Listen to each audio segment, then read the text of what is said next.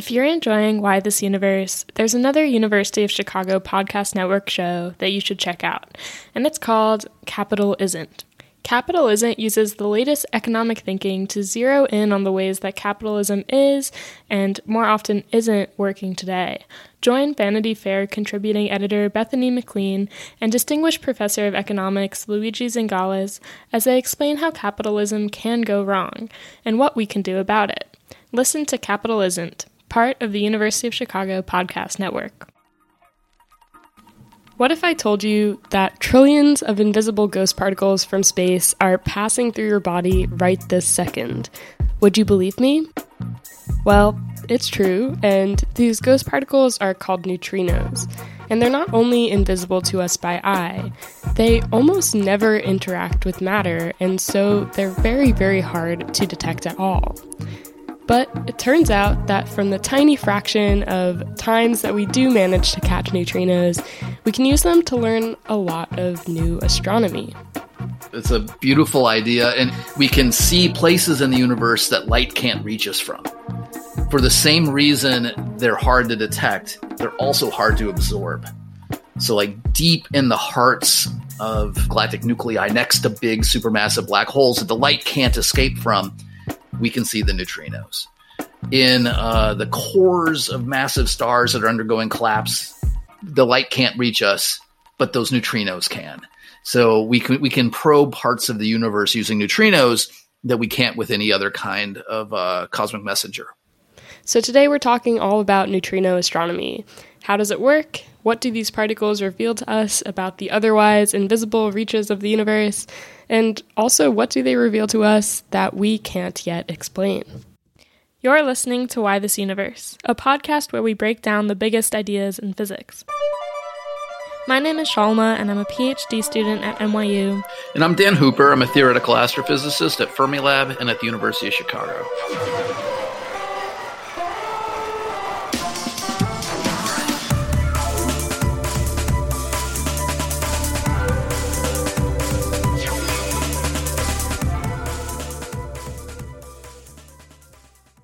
So I just want to open by saying neutrino astronomy has a certain kind of nostalgia in its power to me. When I was a bushy tailed, bright eyed grad student, you know, being exposed to all these cool ideas for the first time, my first projects were all in neutrino astronomy. Uh, my PhD advisor was this guy named Francis Halzen, and he was the head of the Amanda experiment at the time, and later would become the head of the IceCube experiment. And he was a theorist, but he still like he and I did theory related to what these neutrino telescopes would be able to do, talking about stuff like uh, very high energy neutrinos from very exotic sorts of astrophysical environments. Um, so I still like feel a sense of excitement about this topic, even though you know I only occasionally work on it now, a little bit, just only occasionally now. Okay, so before we talk about neutrino astronomy, let's back up and talk a bit about traditional astronomy. If you think of your classic astronomer, you may imagine someone looking up at the night sky with some big telescope made of mirrors and lenses, which magnify faraway images of planets and stars and things like that. And, you know, 100 years ago or something, that was mostly true. Um, almost all of astronomy that was being done a century ago was done using visible light or photons in this kind of range of wavelengths that your human eye can detect. So this is roughly 400 to 700 nanometers. So, you know, just under a millionth of a meter in wavelength. But these optical photons, the light that we can see, is not all of the light in the universe. It turns out that light comes in a whole range of wavelengths that stretch way beyond the limits of what our eyes can observe. We call this entire range the electromagnetic spectrum. It includes optical light, sure, but also light with much longer wavelengths, like infrared and radio waves, and light of shorter wavelengths than we can see, like ultraviolet, X rays, and gamma rays. So, yes, your car radio, your microwave, the X ray at the dentist, these things are all emitting light. It just so happens that it's light we didn't evolve to see with our eyes. But we can build different kinds of telescopes that can see this light. And once we discovered that, a whole new world of astronomy became possible. We were able to see things in the universe that were once completely invisible to us. So, all of these different kinds of light help inform astronomers about their universe and what they're looking at. But there are things that you can't learn from light alone. So, photons carry a lot of information, but other things travel across the universe and we could detect and we can learn things about our universe by studying them as well. So, like, let's say some energetic electrons are traveling from out in space, hitting the Earth. We can learn things about the universe by studying those electrons. And we can do the same thing with protons. We call energetic protons and electrons traveling through space cosmic rays.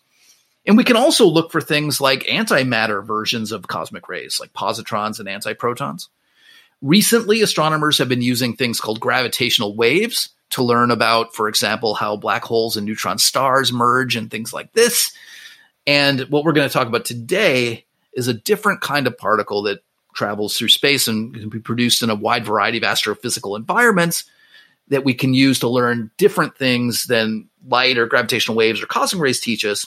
And these particles are what we call neutrinos.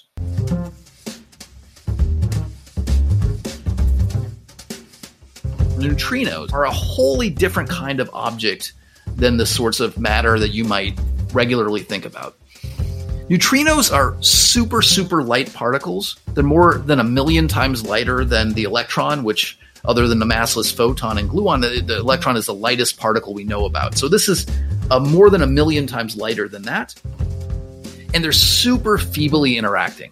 So an individual neutrino that's flying towards the Earth will, in all likelihood, travel straight through the Earth without even noticing it's there a very, very small fraction of neutrinos will interact with matter as it passes through it. In fact, Shalma, this was our very first uh, research project together. Mm-hmm. Um, if you recall, I'm sure you do. Yep. you calculated how ultra high energy neutrinos would behave as they pass through the Earth.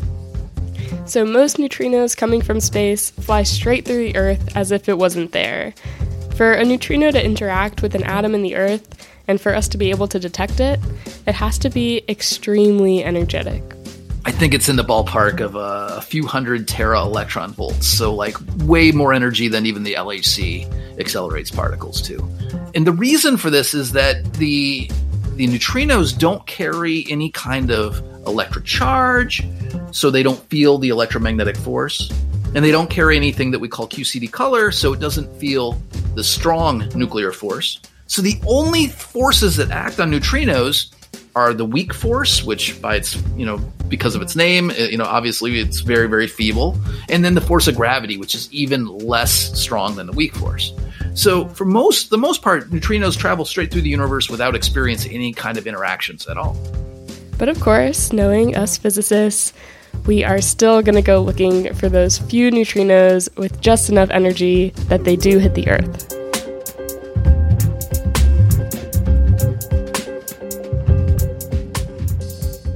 Using neutrinos to do astronomy has a long history. The first like step in that direction, I think you could say took place in the 1960s when physicists started to detect neutrinos that were being created in the Earth's atmosphere. So the idea here is that protons would, with a lot of energy and, and speed, high, high velocity protons called cosmic rays are just bombarding the atmosphere all the time.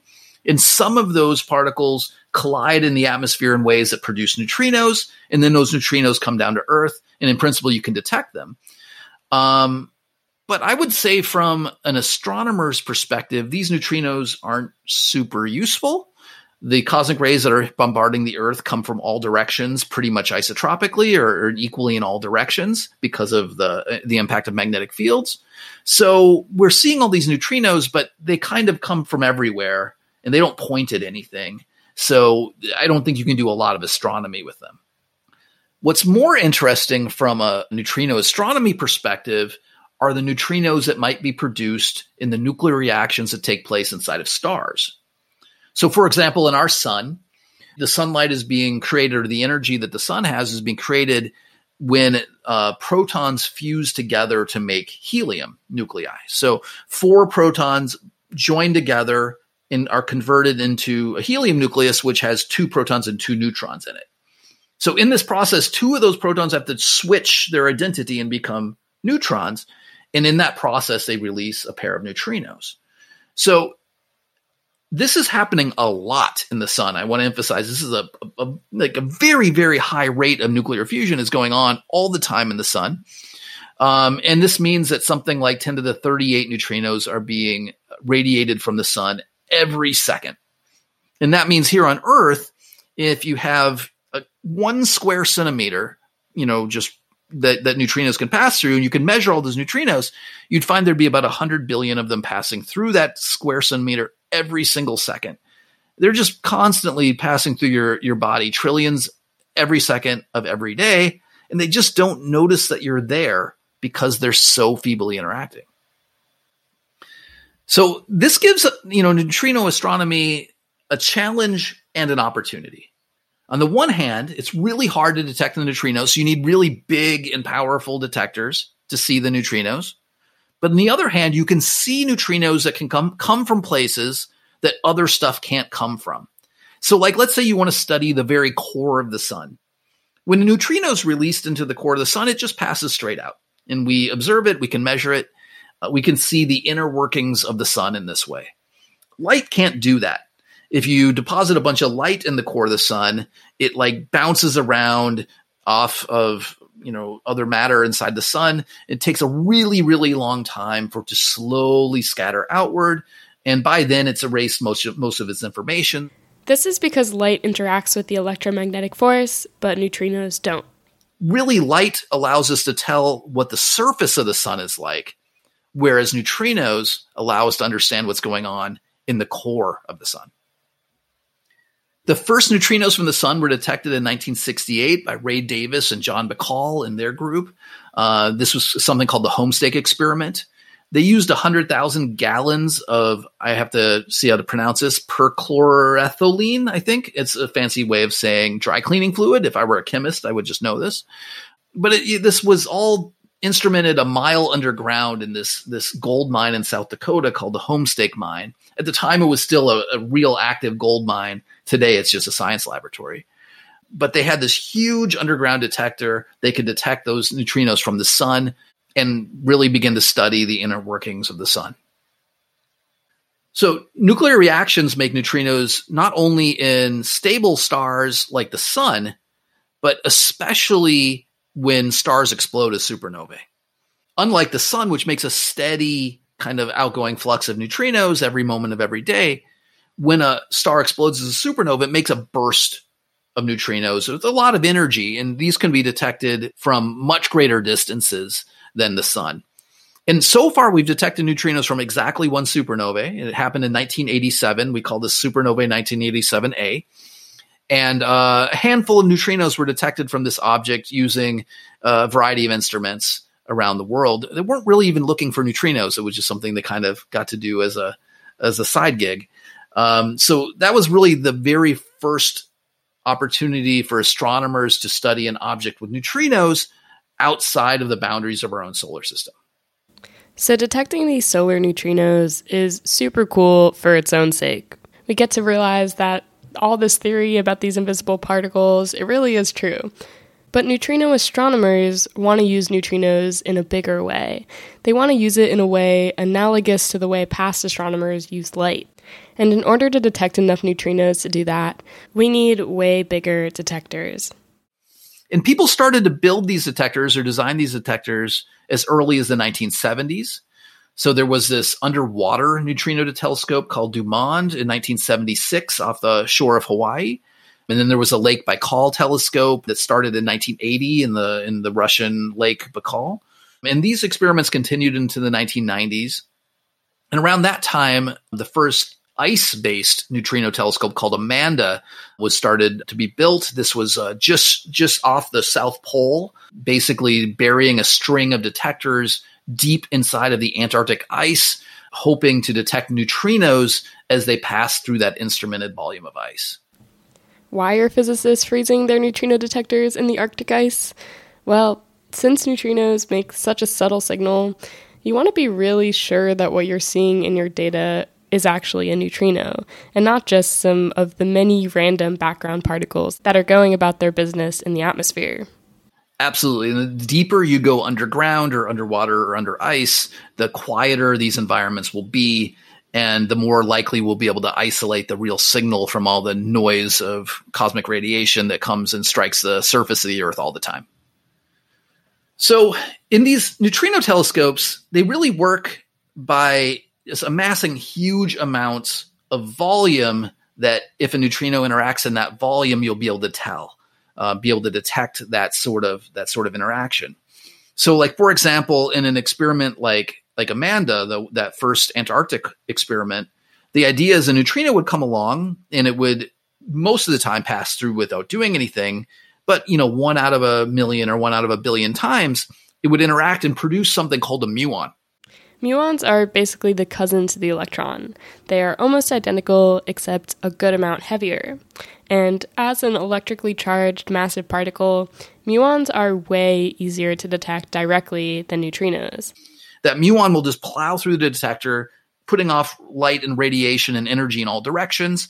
And all of those detectors that you buried in the ice, you, you can use those to detect that muon track, infer the presence of the neutrino, and figure out what direction it came from, and also measure its energy. So, with these neutrino detectors, we're actually directly seeing the muons and using them to infer the existence of the neutrinos that came before.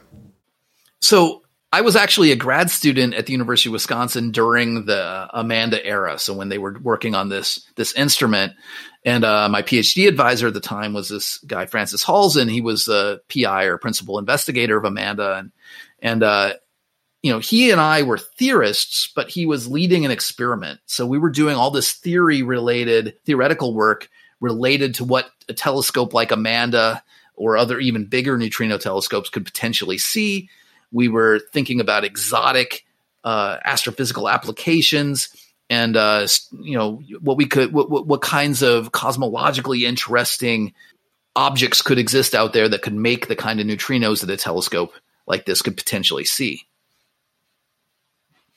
So it turns out that you know these experiments I've talked about, like DUMAND and Lake Baikal and Amanda, all did some interesting stuff but none of them were really big enough to do what I would call neutrino astronomy.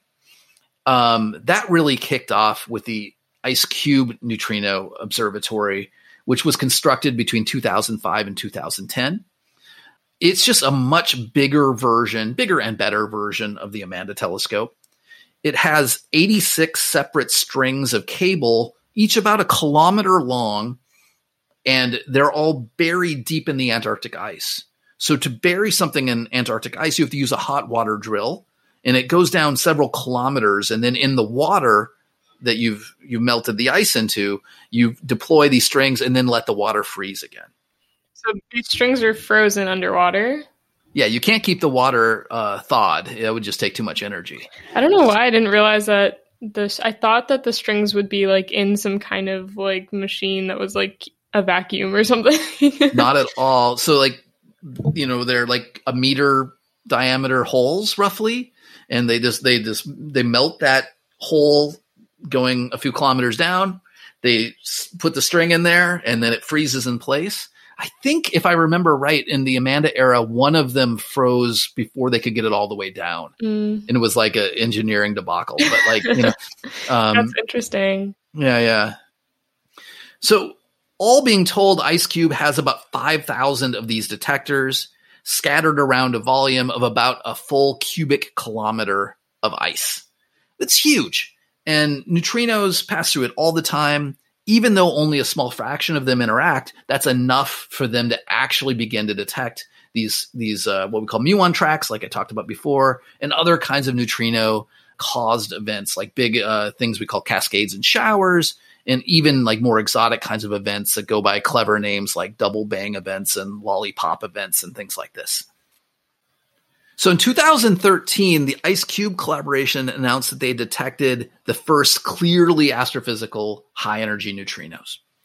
These were the highest energy neutrinos that had ever been seen at this time, and they named them Bert and Ernie after the Sesame Street characters. They have this this habit. They they later detected others that they called Big Bird and other sorts of Sesame Street characters these I, I can't emphasize enough how much energy these particles carry. They have about each about a peta electron volt of energy, or put in other words, about a thousand tera electron volts of energy. To put that in context, the Large Hadron Collider, the most powerful particle accelerator physicists have ever made, only reach collisions of 14 tera electron volts. So this is much more energy than we can study in any of those man-made laboratory environments.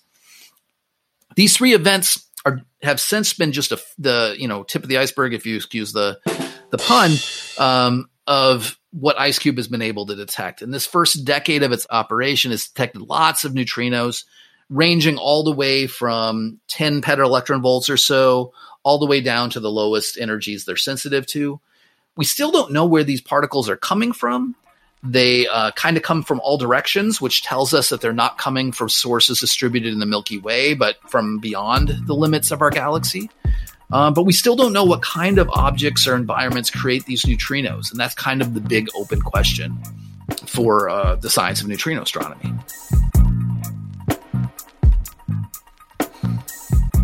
So we have a bunch of guesses for what might make neutrinos like this out beyond the confines of the Milky Way. Uh, one of the earliest guesses, uh, which, by the way, my first couple of scientific papers were on, are objects called gamma ray bursts. So these are big flashes of gamma rays. That's where they get the name. But we now understand that gamma ray bursts uh, are caused when particularly large stars collapse to make a black hole, or in the mergers of neutron stars, again resulting in the formation of a black hole. We thought back, you know, when I was a grad student, that all the gamma ray bursts in the universe might make uh, enough neutrinos that would produce, you know, 10 or 20 signals every year in an experiment like, like IceCube. But that doesn't seem to be the case anymore. Um, we see neutrinos in IceCube and we see gamma ray bursts, but those neutrinos aren't arriving at the same time that those bursts of light are being observed. So they don't seem to have anything to do with each other. So, you know, maybe gamma ray bursts still do make neutrinos, but they're not the main source, at least it seems that way, of what IceCube is seeing. Another really popular idea are that these supermassive black holes in the cores of certain galaxies are really doing a lot of active stuff. They're sucking in matter, accreting matter, and creating these giant, powerful jets of energy that shoot out along uh, along either axis. And you know, in 2018, the IceCube collaboration announced that they had actually detected a particularly high energy neutrino from the direction of one of these um, active galactic nuclei, one of these supermassive black holes. This uh, this particular uh, black hole is called TXS0506 plus 056. It's a very romantic name, of course. Yeah, sounds um, like Elon Musk and Grimes's child. I don't know that particular pop culture reference, but uh, did they name did Elon Musk and uh, Grimes uh, name their child a bunch of numbers and letters? Yeah, pretty much. All right. Okay, so another possibility are these things called active galactic nuclei. They might be the source of these these neutrinos. So what what an active galactic nuclei is is a very big black hole um, with masses of millions or billions of times as much as the sun, and these things can be doing complicated things to their environment, accreting matter, and taking that energy and firing it out as is what we call jets. These powerful expulsions of energy along the axis of their galaxies. And in principle, these things could accelerate cosmic rays up to very, very high energy and make making a lot of neutrinos in the process. And this has been long been a, a, a big candidate uh, for for an experiment like IceCube to look for. And then in 2018, IceCube announced that they'd actually detected an extremely high energy neutrino from the direction of a particular AGN or active galactic nuclei. This particular AGN is about 6 billion light years away, and one of its jets is pointed right in our direction. So we're looking down the barrel of this particular AGN. And furthermore, it's a really variable source. It gets bright and gets dim, you know, from month to month and year to year. And this neutrino happens happened to have arrived during a period where it was actively flaring. For all these reasons, people got really excited and think that they might have detected the first real source of these neutrinos. Now, personally, I'm kind of skeptical of that conclusion. I think the statistical significance isn't what I'd call overwhelming. It's pretty hard to write down a theory, not impossible, but pretty hard to write down a, a simple theory that explains why an object like this would make a detectable neutrino flux. But, you know, maybe I'm wrong and maybe this is the right answer. Um, I think in the future we'll be able to figure this out, though, with telescopes like IceCube and whatever follows. So the third big category, along with gamma ray bursts and active galactic nuclei, of things that might make an, a signal that IceCube could see, is that somehow this is connected with the process of the formation of stars. So it's pretty widely believed, or nearly universally believed among astrophysicists, that the relics of supernova explosions accelerate protons and other nuclei up to very high energies, up to uh, peta volt energies. And then these things could collide with gas and make observable fluxes of neutrinos, observable numbers of neutrinos. So the question really isn't if this happens, but really how many neutrinos are, are, are, made this way. And do they make up a small fraction of what IceCube is seeing or a large fraction, maybe, maybe, maybe the bulk of what IceCube is seeing? The real challenge here is that there are so many galaxies out there that are actively making lots of stars right now. Any one galaxy will produce one or fewer neutrinos that IceCube will see. So you won't ever be able to like see an individual galaxy in this way. What you'll see is a whole sky filled with individual neutrinos, all from different galaxies. After all, there are a trillion galaxies in the observable universe. We don't see nearly that many neutrinos. And it would be really hard to ever know for sure that this is what's going on. So this is going to be hard to do, but maybe with bigger telescopes, with better angular resolution, we could actually sort this out in the uh, years and decades ahead.